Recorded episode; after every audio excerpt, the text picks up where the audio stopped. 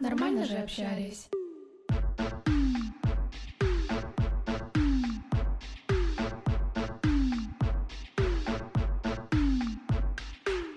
Привет! Меня зовут Оля Микитась, и это шестой сезон подкаста «Нормально же общались». Этот сезон не похож на все предыдущие. Его я выпускаю, находясь сейчас со своей семьей в Грузии, в Тбилиси, куда мы переехали 9 марта. Я очень хочу, чтобы те эпизоды, которые вы послушаете в этом сезоне, были максимально поддерживающими и дарящими надежду и веру в то, что у нас обязательно все будет хорошо. Сегодня у меня в гостях а, Лена Дегтярь, с которой я хочу поговорить об эмиграции и о детях в эмиграции. Лена сейчас живет в Австралии. У Лены было три переезда, опыт жизни в трех абсолютно разных странах. А еще Лена коуч, нарративный практик и мама. Привет, Лена. Привет. Расскажи, пожалуйста, когда в твоей жизни вообще случился твой первый переезд? Где ты родилась, откуда ты и куда переехала?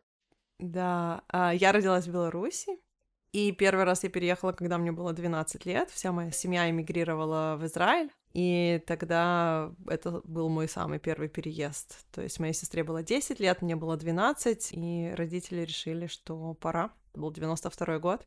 И я всегда считала, что 24 ноября 92 года закончилось мое детство, потому что это та дата, когда мы переехали. У меня как раз сейчас дочке 10 лет, ну вот буквально будет через два месяца, такой пограничный возраст. И вот ты сказала сейчас фразу, что твое детство закончилось в тот период. И мне прям немножко так даже страшно стало, что ли, и боязно, что неужели я вот нашим вынужденным переездом сейчас отобрала у нее детство. Почему ты так сказала? Это потому что тебе пришлось очень быстро повзрослеть? С какими сложностями ты помнишь тогда столкнулась? Да, смотри, самые большие сложности были с адаптацией, мы не знали языка, Соответственно, в школе было очень сложно как-то с детьми найти общий язык, и заняло где-то около года, пока мы его выучили. Но мне кажется, знаешь, это такая история не столько про детей, как э, про семью в целом, потому что я думаю, что мои родители приехали немножко в другой ситуации, чем, например, ты приехала, да, у них не были закрыты никакие базовые потребности, им нужно было самим учить язык, им нужно было самим придумывать, чем они теперь будут зарабатывать и как они будут кормить семью. И, соответственно, те стрессы, с которыми столкнулись я и моя сестра, это было второстепенно тому, что нужно закрыть базовые потребности, найти денег, чтобы там заплатить за квартиру и принести еду в дом. И мне кажется, что сегодняшняя иммиграция, она во многом иная. В том плане, что даже если ты внезапно уезжаешь, все равно у нас есть больше скиллов, больше навыков, больше знания языка, и, соответственно, у нас остается чуть больше ресурса, чтобы уделить внимание детям. Да, у нас как минимум есть больше возможностей, но даже если вот говорить про меня, да, вся моя работа выстроена так, что у меня свободный график относительно, я его планирую себе сама, у меня полностью удаленная работа, и у меня доход не пропал совсем, да, то есть у меня был уже стабильный доход, да, конечно, он снизился, из-за разных обстоятельств, да, жизненных и вообще, которые в мире происходят. Но в целом он есть, и у меня была какая-то подушка безопасности. И плюс мы переехали из России, из Екатеринбурга в Грузию. А, как всем известно, в Грузии очень много людей говорит на русском. Здесь очень много русскоязычных школ. То есть я ни разу пока и мои дети там за три недели, что мы находимся здесь, не столкнулись с тем, что мы спрашиваем в магазине где-то, вы говорите по-русски, и нам, например, отвечают no, и говорят с нами на английском. Нет, в основном все знают русский, особенно старшее поколение. Конечно, адаптироваться проще. А помогло ли тебе то, что ты была с сестрой? Поддерживала ли тебя это? Ну и твою сестру, соответственно, тоже. Это немножко сложный вопрос в том плане, что мы с сестрой не были подругами, несмотря на маленькую разницу в возрасте. У нас всего лишь год и четыре разницы, я старше. но у нас были всегда очень сложные отношения, но я могу сказать, что она, скорее всего, в силу своей внешности, как-то ее принимали лучше. Она была такая блондинка, страна-то восточная, как-то ее прям очень хорошо принимали. И я помню, как на переменах я ходила играть с ней и с ее одноклассниками, которые были на два года младше меня, потому что у себя в классе я никак не могла никакие контакты наладить. То есть вот эти вот воспоминания у меня очень яркие, что это мне сильно помогло. А вторая моя опора, как ни странно, была то, что я была очень спортивная. Занималась спортивной гимнастикой в Беларуси с детства, с пяти лет, и когда я приехала, стало очевидно, что меня можно брать там в команды, играть в любую игру с мячом, меня взяли в команду по легкой атлетике представлять школу, то есть, соответственно, у меня в силу моей спортивности появился какой-то круг общения, и востребованности из-за того, что меня выделяли там учителя, тренера, то, соответственно, и как-то стали более лояльно относиться ученики, то есть мне это очень помогло, и потом, когда я пошла в high school, тоже это сыграло свою очень положительную роль, то есть я безумно благодарна родителям за то, что они меня отдали на гимнастику. Это стало каким-то таким спасательным кругом для меня.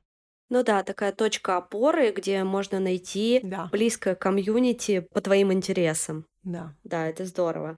Но вот я переживаю, что у меня у дочки нет такой точки опоры, она не занимается спортом. Да, мы пока здесь даже не знаем, в какие секции, например, пойти и что делать. Мы даже пока не представляем, что нам делать с учебой. До конца года тут осталось не очень много времени, поэтому мы перевелись пока на дистанционное обучение. А что будет дальше, я даже не загадываю. Но вообще, конечно, в глобальном плане, в моей там, картине мира, я не планирую жить долго в Грузии. Я бы все-таки хотела вернуться домой, вернуться в Россию, жить в Санкт-Петербурге и, ну, максимум там сменить город, да, то есть мы сами из Екатеринбурга, и мы планировали до этого переезд в Санкт-Петербург, и как бы мне уже было все четко понятно. В Питере я бывала каждый почти месяц, то есть там я уже чувствовала его почти своим родным городом. Как говорится, сейчас все равно горизонт планирования там не больше недели, да, кто-то говорит вообще горизонт планирования один день, но я себе как бы такой небольшой планчик накидала примерно на 6 месяцев, что все-таки адаптация в течение шести месяцев, возможно, пройдет с детьми, но мы бы хотели все равно вернуться домой. Но как все сложится, я пока вообще не представляю. Ты знаешь, мне кажется, что так важно детям в этом месте транслировать свои планы или, по крайней мере, для самой для себя понять вот свои цели, потому что, ну, нельзя сравнить твою иммиграцию, да, и мою. У моих родителей было очень четкое намерение устроиться, причем устроиться хорошо, и все силы были брошены на освоение языка, на освоение культуры, на понимание того, что это теперь наша страна, мы теперь тут будем жить, и поэтому мы направляем все ресурсы на то, чтобы хорошо здесь устроиться. И это транслировалось как большая семейная ценность, за что я безумно благодарна своим родителям. И было очевидно, ради чего они вкалывают, ради чего они стараются. Было такое очень понятное намерение. И мои родители до сих пор, уже сколько, 30 лет прошло, да, в этом году будет 30 лет, они до сих пор живут в Израиле, несмотря на то, что я и моя сестра переехали в Австралию уже с тех пор. И я прожила там 20 лет до того, как я поехала дальше в следующий раз. То есть если для тебя это какая-то временная история, это просто приключение, нету намерения, что это теперь наше новое место жизни, возможно, это и надо детям транслировать как приключение и понять, что будет классного, что вы можете из этого опыта извлечь, познакомиться с другой культурой, заложить фундамент другого языка, научиться готовить лепешки. То есть, мне кажется, что очень важно детям транслировать, зачем мы здесь, зачем мы сюда приехали. И вот ту историю, которую ты сплетешь вокруг всего этого, такая она с ними и останется. Да, я как раз и стараюсь, и изначально, когда у нас вообще появилась мысль о переезде, я сразу это транслировала как классное, интересное приключение, которое нас всех ждет. Мы увидим новую страну, мы познакомимся с новыми людьми, мы будем больше времени проводить вместе, да, мы еще больше сплотимся. и просто классно проведем время. Хотя на душе в этот момент, когда я им это все транслировала, у меня кошки скребли, и я вообще не видела даже свет в конце туннеля, но я прямо изо всех сил старалась им в первую очередь вселить уверенность в том, что будет классно и будет интересно. Еще интересно, что месяц назад мы переехали в Тбилиси. У нас здесь появилась своя квартира, мы заново строим быт, стараемся все вместе вернуться к нормальной жизни. А в прошлой нормальной жизни моей старшей дочки Ани была школа. Я решила, что новая офлайн школа в Тбилиси — это будет еще один огромный стресс для всех нас. Поэтому мы перешли на дистанционное обучение в своей школе. Для себя я поняла, что я очень плохой учитель. Мне очень сложно оставаться спокойной и беспристрастной. И скажем честно, я могу рассказать о литературе, истории, проверить орфографию, но совсем ничего не смысле в математике, геометрии и других точных науках. Я решила найти онлайн-школу для Ани, чтобы заниматься дополнительно и не отстать по учебе от одноклассников. Остановилась я на домашней школе «Интернет-урок». Это крупнейшая онлайн-школа, они работают уже 6 лет. За это время 17 тысяч учеников получили аттестаты государственного образца, что для меня, как экспата, очень важно. Сейчас я подумываю над тем, чтобы полностью перейти на обучение в онлайн-школе, ведь заниматься можно в любое время и в любом месте. Главное, чтобы был доступ в интернет и компьютер.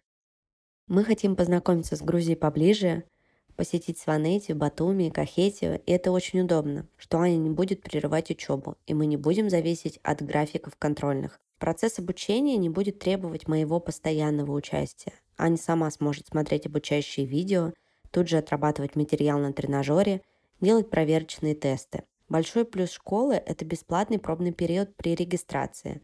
За этот период можно освоиться в программе и понять, подходит ли вам такой вариант обучения. Мне кажется, что такой вариант идеально подойдет тем, кто готовится к эмиграции в ближайшее время или уже переехал в другую страну и находится в поиске решения, как наладить учебный процесс с ребенком. А для социализации мы планируем посещать здесь офлайн секции Остановили пока свой выбор на скалолазании и лепке. Ссылку на школу я оставлю в описании к этому выпуску. Воспользуйтесь пробным периодом доступа, чтобы понять, подходит ли такой формат обучения вам и вашему ребенку. Он может подойти вам, даже если вы находитесь в России и не собираетесь уезжать. То есть получается, что ты до 32 лет жила в Израиле, а потом переехала в Германию? В Берлин. Да, в 30 лет. 18 лет я прожила в Израиле, в 30 лет я переехала в Берлин, да. А почему переехала? Ты поступила в университет или работа какая-то была? На тот момент Э, на тот момент моя карьера требовала того, чтобы я ехала делать постдок. Уже у меня была докторская диссертация, мне нужно было куда-то ехать. И я очень хотела в Берлин, и я нашла там позицию уехала. И четыре года я вела научно-исследовательскую деятельность в институте Макса Планка, пока я не ушла окончательно из науки. Но переезд изначально это была такая возможность поехать в город мечты через то, что я нашла там работу. Угу. Получается, что вот примерно тоже мне сейчас 32, ты переехала в 30. Ты помнишь свои вот эти ощущения, что ты едешь в новую страну, в страну мечты, и с какими сложностями ты столкнулась при переезде?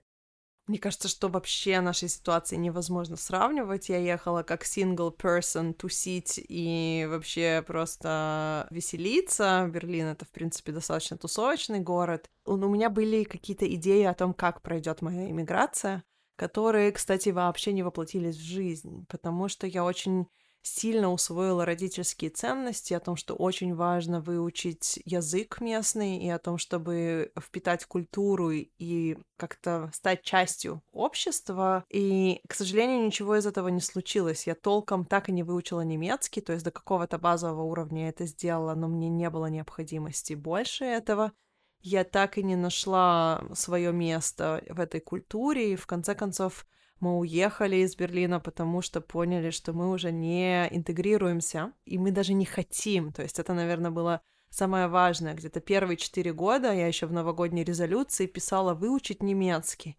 А потом я поняла, что если я его до сих пор не выучила, значит, я не очень хочу, это не в приоритете, и на самом деле мне не надо. Я просто бросила эту идею и разрешила себе вот быть на поверхности. Но я могу сказать, что вот сейчас мой третий переезд, мы переехали в Австралию четыре месяца назад почти, чуть меньше.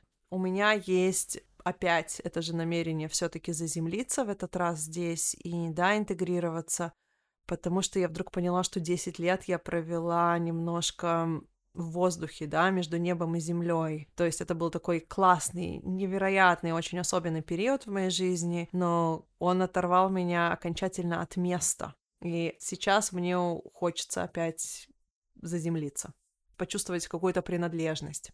Угу. Ты переехала уже в Австралию, будучи мамой, верно? Да, да. Расскажи, вот да, мы плавно подошли к этой теме, когда переезжаешь в новое место и где ты планируешь остаться надолго с ребенком, да, сколько лет твоему малышу, как его зовут, и как этот момент происходил у тебя, да, и что ты планируешь, как ему помочь, пока он совсем маленький, возможно, не знаю, правильно ли я слово подберу, вжиться, наверное, в страну, в культуру совсем с младенчества. По сути, он такой маленький, у тебя же сын, да? Да, да, да. Он уже будет чувствовать себя австралийцем. Ну, он уже австралиец по паспорту, потому что у него папа австралиец. То есть это ребенок мультинационал, у него три паспорта. Израильский, немецкий и австралийский. Человек мира. Да, он человек мира, сто процентов. Ты знаешь, он действительно маленький, то есть мы переехали, ему было год и четыре, год и пять. Он уже 13 месяцев пошел в сад в Германии, и когда мы приехали сюда, я думала, что мы достаточно быстро его устроим здесь в сад, так как у меня племянник трехлетний, я думала, мы в то же самое место его отправим, но когда мы пришли, я сразу поняла, что это место не для моего ребенка или, скажем так, не для меня. И я начала искать другой садик, и, по сути, у нас заняло практически полтора месяца, пока мы нашли ему новое место. И за это время он уже привык опять с нами тусить, со мной и со моим партнером. И было сложно. То есть, по сути, первый раз было сложно в 13 месяцев, потому что это очень длинная адаптация, пока ребенок поймет, что все, вот начинается садик. И вроде как прошли, уже было ему там хорошо, и он уже был очень такой интегрированный. И тут опять все заново. Я, конечно, как мама, у меня сердце разрывается, потому что это действительно стресс для ребенка. У меня есть очень важная такая ценность, это то, что самое главное в отношениях с ребенком это отношения. То есть у меня есть такая позиция, что любой стресс, который он будет испытывать, он с ним справится, потому что я буду рядом.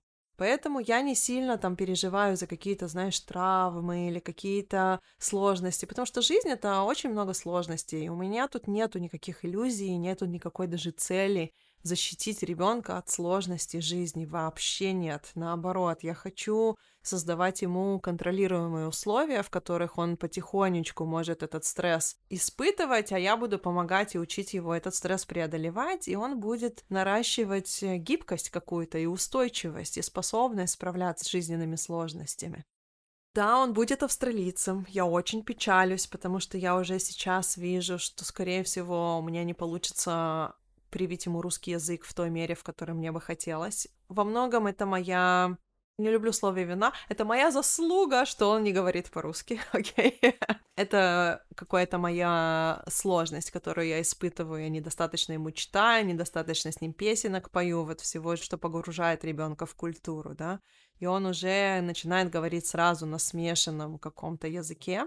И поэтому у меня мало надежды. Сколько останется, столько останется. Будет его, захочет, я помогу найти ему учителей, и все он справится. Мне очень важно, и мне кажется, что ты сама, как мама, думаю, это знаешь, что атмосфера в доме и состояние родителей очень сильно влияет на детей. И поэтому в этом месте нам очень важно держать руку на пульсе во всем, что касается того, что с нами происходит, в первую очередь. И тут я очень стараюсь. но стараюсь, знаешь, не на уровне, что ай-яй-яй, там, да, я, иногда мне сложно, да, я там отключаюсь на телефон, не вовлечена, не такая прям участливая мама, и я себя прощаю. Ну, он справится. Не бьешь себя палкой за это. Это никому не помогает, если я буду себя бить палкой, да, потому что тогда я на самом деле не беру ответственность за то, что я делаю. И мне все-таки кажется, что переезжать с таким маленьким ребенком, знаешь, у него даже еще сепарация не произошла. То есть ему все равно, где он, если родители рядом. Потому что мы с ним путешествовали с тех пор, как ему было 9 месяцев, и он успел за свою маленькую жизнь побивать в восьми странах, поэтому, несмотря на пандемию, у нас все равно получилось поездить. Ему не так важно. Мне кажется, что дети, которые более взрослые, они уже какие-то свои связи налаживают, и тогда им сложнее. Угу. Я не так давно прочитала у тебя в телеграм-канале пост про то, что твоя главная цель это чтобы ребенок был эмоционально устойчив. А как ты это можешь объяснить, раскрыть, да? То есть, что это значит для тебя? Я очень много читаю о том, как развивается мозг о том, как развивается мозг младенца, что такое вообще эмоциональная устойчивость взрослого человека, как она формируется. И мне кажется, что мне повезло узнать всю эту информацию до того, как у меня родился ребенок, потому что сегодня очевидно, что даже то, что происходит с ребенком в утробе матери, влияет потом в дальнейшем на его нервную систему. То есть весь мой вклад и весь мой фокус был на том, что я сделаю все, чтобы у него нервная система развивалась в соответствии с теми этапами, которые позволят ему быть устойчивым. Для меня что это значит? Это значит, что я откликаюсь на его потребности, я не вижу в ребенке вампира, который сосет из меня жизнь, а просто вижу беспомощного человека, который без меня не выживет. ему очень важно получить вот эту вот безопасную привязанность, то есть понимать, что он важен, ценен, что на него откликаются, что его потребности удовлетворяются. Это не противоречит границам, да, я не разрешаю своему ребенку не бить меня, не кусать, не устраивать истерики, но если он устраивает истерики, я просто буду рядом сидеть и говорить, что я здесь, я понимаю, там, не знаю, ты злишься, обиделся, расстроился, что-то с тобой происходит, я это вижу, но ты все равно не получишь там карандаши, не пойдешь бегать голышом в минус 10 и там не знаю, что с нам еще ему хочется в этот момент, а я ему не разрешаю, да? И еще у меня был такой момент, знаешь, у меня попался ребенок, который очень плохо спит. Ну просто я до сих пор, я два года уже не сплю. И когда он был совсем маленький, то есть до 9 месяцев, все его сны он спал только на мне. То есть если я не держу его вот так вот на мне, то он не спит. И я решила, что это окей. Там не ходила никаким консультантом, просто ложилась вместе с ним, и он спал, потому что я чувствовала, что это тоже какой-то мой вклад в развитие его нервной системы. Я очень рада, я прямо сейчас уже вижу, насколько он устойчивый. Вот я прям вижу, как он быстро возвращается в норму и насколько у него много доверия. У нас есть любопытство, это ребенок, который не боится идти, искать, исследовать, ему не нужно все время проверять, а мама не ушла, а мама его не бросила. То есть, прочитав очень много литературы, я стараюсь вот действовать по этой схеме, и тьфу-тьфу, мне кажется, что что-то получается. Но я тебе знаю, что хочу сказать, и мне это очень важно отметить. Я не знаю, сколько из этого моя какая-то заслуга, а сколько это просто сам ребенок, потому что у тебя двое детей, и я уверена, ты знаешь, и мне много рассказывают мамы нескольких детей, что дети разные, темпераменты у них разные, и нельзя переоценивать наше собственное влияние на то, какими дети становятся. И поэтому я не хочу приписывать себе слишком много. Я скажу так, мне очень повезло, и если у него есть очень классный потенциал, то пока что мне повезло его не испортить, потому что я вижу, что все как бы классно. И я надеюсь, что и дальше я не испорчу. Вот это, это все, что я хочу сказать. Действительно, правда, дети очень разные, и, например, я это даже отчасти связывалась с тем, какая я была во время беременности и первой дочери, и второй. То есть первую дочь родила в 21. Это была незапланированная беременность, это было все очень случайно и неожиданно для меня. я испытывала очень много стресса, и я вообще не представляла, что там меня ждет впереди.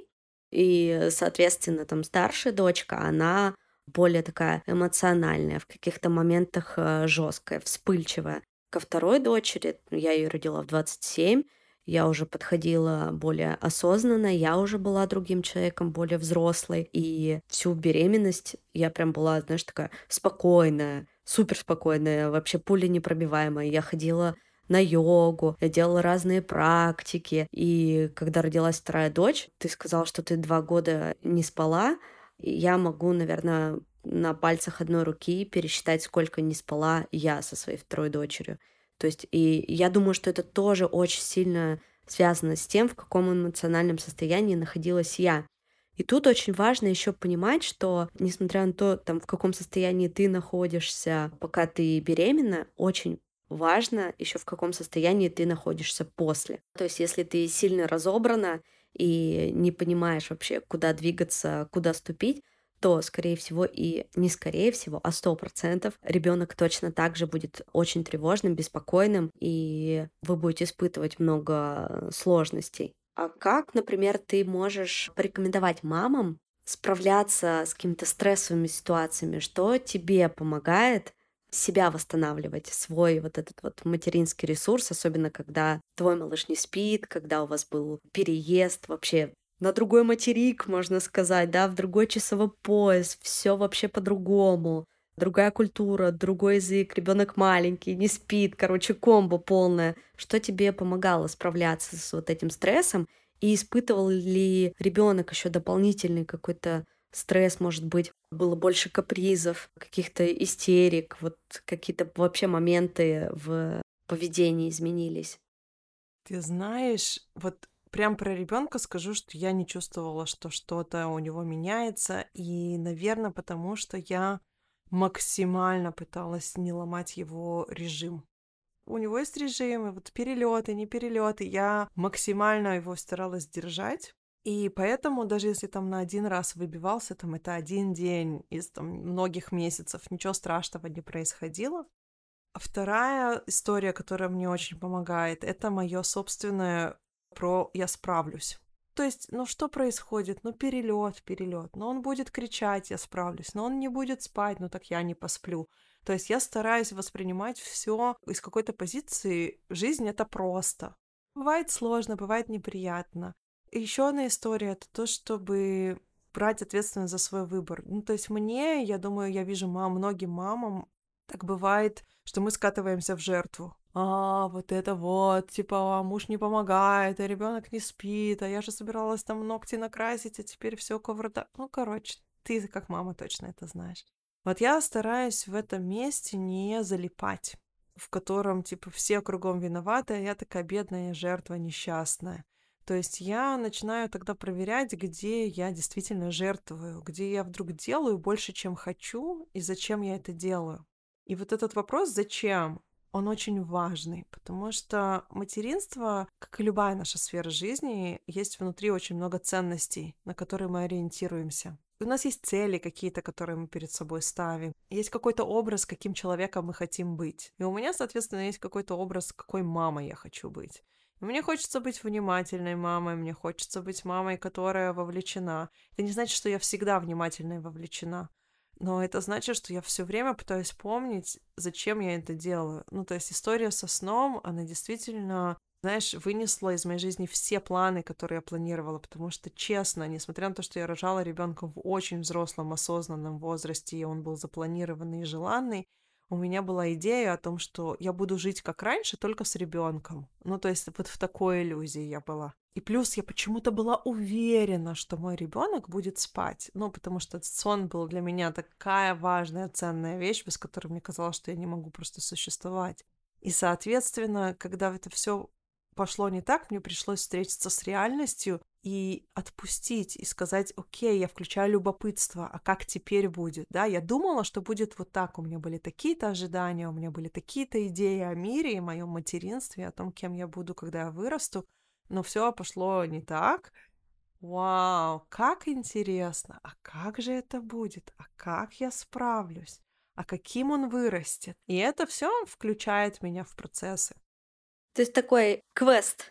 Да, да, это игра, это же так интересно. Потому что ничто не выносит нас из равновесия больше, чем наши собственные ожидания. И когда реальность, она не соответствует, сначала мы натягиваем сову на глобус, то есть начинаем сильнее укачивать до ребенка, который уже сейчас, прямо сейчас должен спать, а потом мы просто такие, а, он не спит, давай посмотрим, сколько еще времени займет, пока он уснет. И так во всем. Не нужно очаровываться, чтобы не разочаровываться.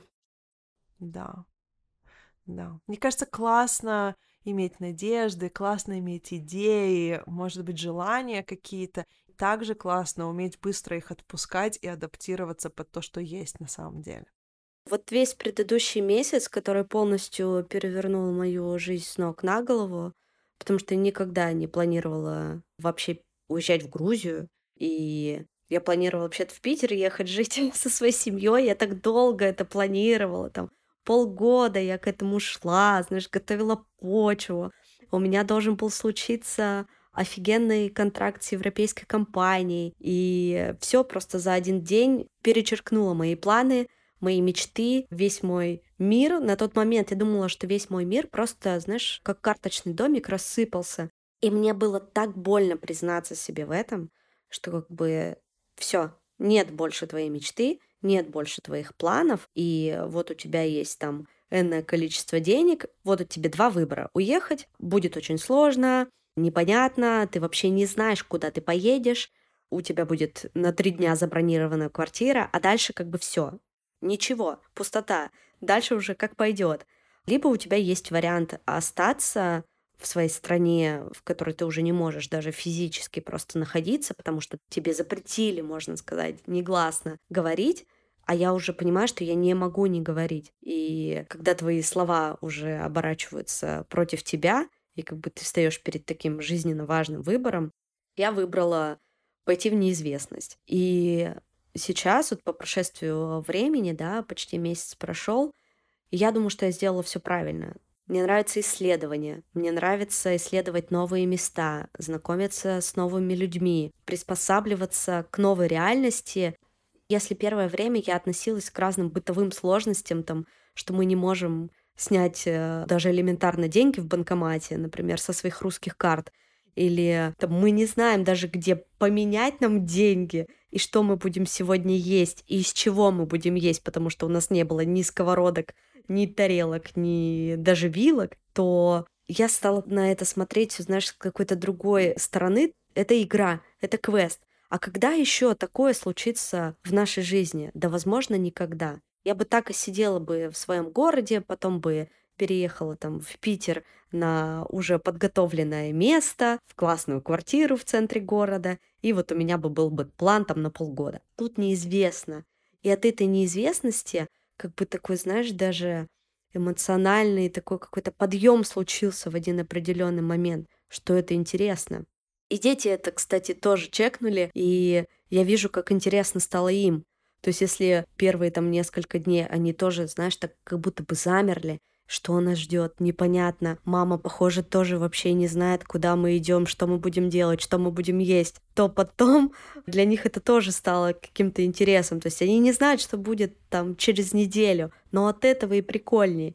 И они очень кайфуют еще от того, что меня много в их жизни. То есть мы уже постепенно начали такой график немножко даже выстраивать, но все равно они очень рады. Если раньше у них там был дом, школа, дом, садик и там бабушки, дедушки, понятная схема жизни, то сейчас у них тоже непонятно так, а мы пойдем в парк, а мы в этом парке никогда не были, а мы поедем там в другой город, например, на экскурсию, о, классно, мы узнаем что-то новое.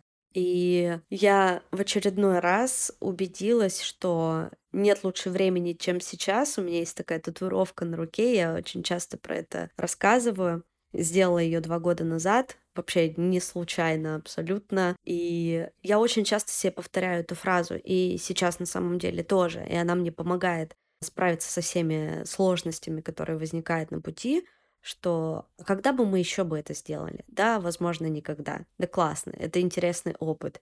И сколько нового узнают мои дети, какая интересная, возможно, их ждет жизнь, благодаря вот этому спонтанному решению, которое мы приняли.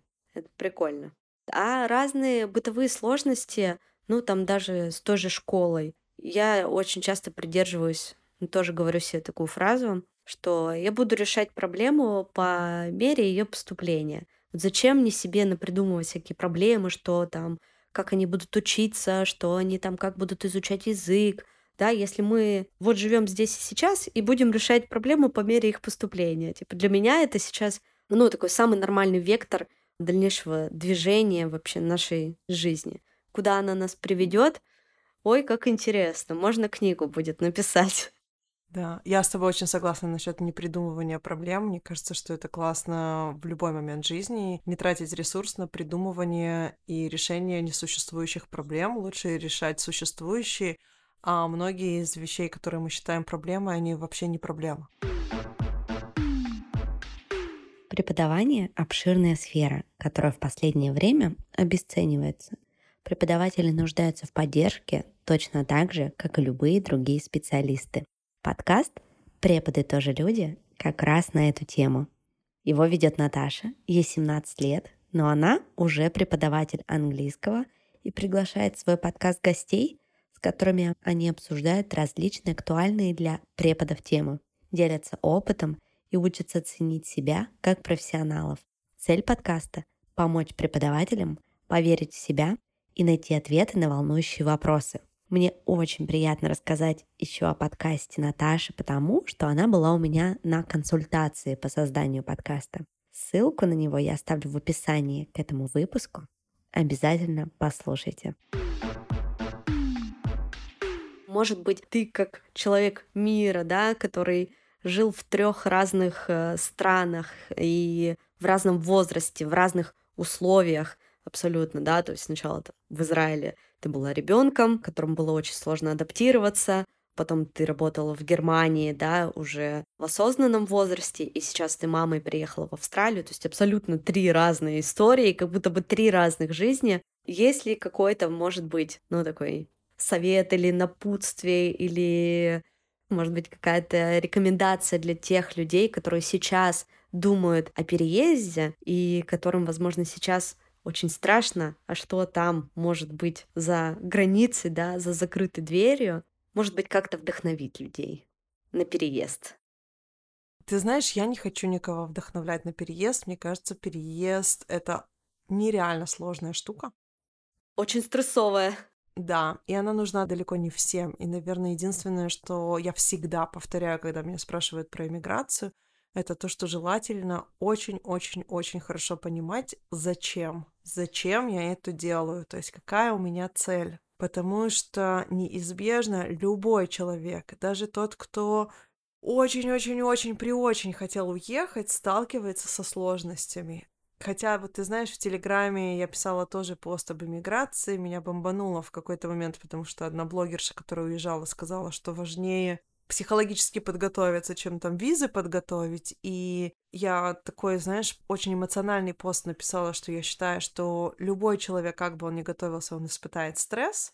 И в комментариях тут и там были люди, которые говорили, нет, я так сильно хотел уехать, что как в тот момент, как за мной закрылась дверь старой страны, я просто кайфовал всю дорогу. Но я честно знаю, что таких людей меньшинство, и бывает очень-очень сложно, когда у тебя есть зачем, мы выдержим любое как, да, это сказал Ницше, а потом очень многие психологи унесли в разные ответвления психологии, поэтому нужно понимать, а второе, знаешь, не оглядываться назад на этот перекресток, где был выбор совершен. Причем неважно, совершает человек выбор в сторону иммиграции или остаться, вот в тот момент, когда это решение было принято, признать, что это единственное возможное правильное решение и больше не оглядываться. Потому что иногда вот это сожаление или сомнение и вот эта дверь в альтернативный мир, который мы никогда не узнаем, каким бы он мог бы быть, она отравляет и съедает все то прекрасное, что у нас есть здесь и сейчас. Просто согласиться с тем, что есть только один выбор, и вы его сделали, каким бы он ни был, и вы пошли этот путь. Всегда можно вернуться, но вернуться условно в ту же страну, из которой вы уехали, вы уже никогда не вернетесь тем же человеком, этот опыт невозможно стереть. но всегда можно переиграть и развернуться и пойти в другую сторону. Спасибо тебе большое. Мне кажется, это очень важная мысль. И мне это помогло в один определенный момент, потому что первая неделя для меня, конечно, была очень стрессовой. И я постоянно, каждый час я думала о том, что а правильно ли мы сделали, а вот зачем мы это сделали. И меня это настолько разъедало изнутри, эта мысль не помогала двигаться дальше. Она меня просто прибивала, знаешь, к подушке, мне вообще не хотелось ничего делать. Мне хотелось просто лежать, страдать и переживать из-за правильности своего выбора. Но потом, ты правильно сказала, не нужно оглядываться. Когда я поняла, что я не буду оглядываться, все, я уже этот выбор сделала, значит, он был единственно верным. Значит, мы работаем с тем, что есть. Да, однозначно. Аминь. Пусть будет легко. Да, пусть будет легко максимально, да, поменьше стресса, больше удовольствия. И спасибо тебе большое за наш разговор. Спасибо, что пригласил. Да, ссылку на Лену я оставлю в описании к этому подкасту. У Лены классный телеграм-канал, и Лена очень классно пишет. Спасибо тебе большое. Спасибо. Да, и подписывайтесь на подкаст на всех доступных площадках, от Apple подкастов до Яндекс подкастов. И не забывайте оставлять комментарии, ставить звезды. Это очень важно для продвижения подкаста. Всех обнимаю, всех целую, всем пока. Лен, пока. Пока.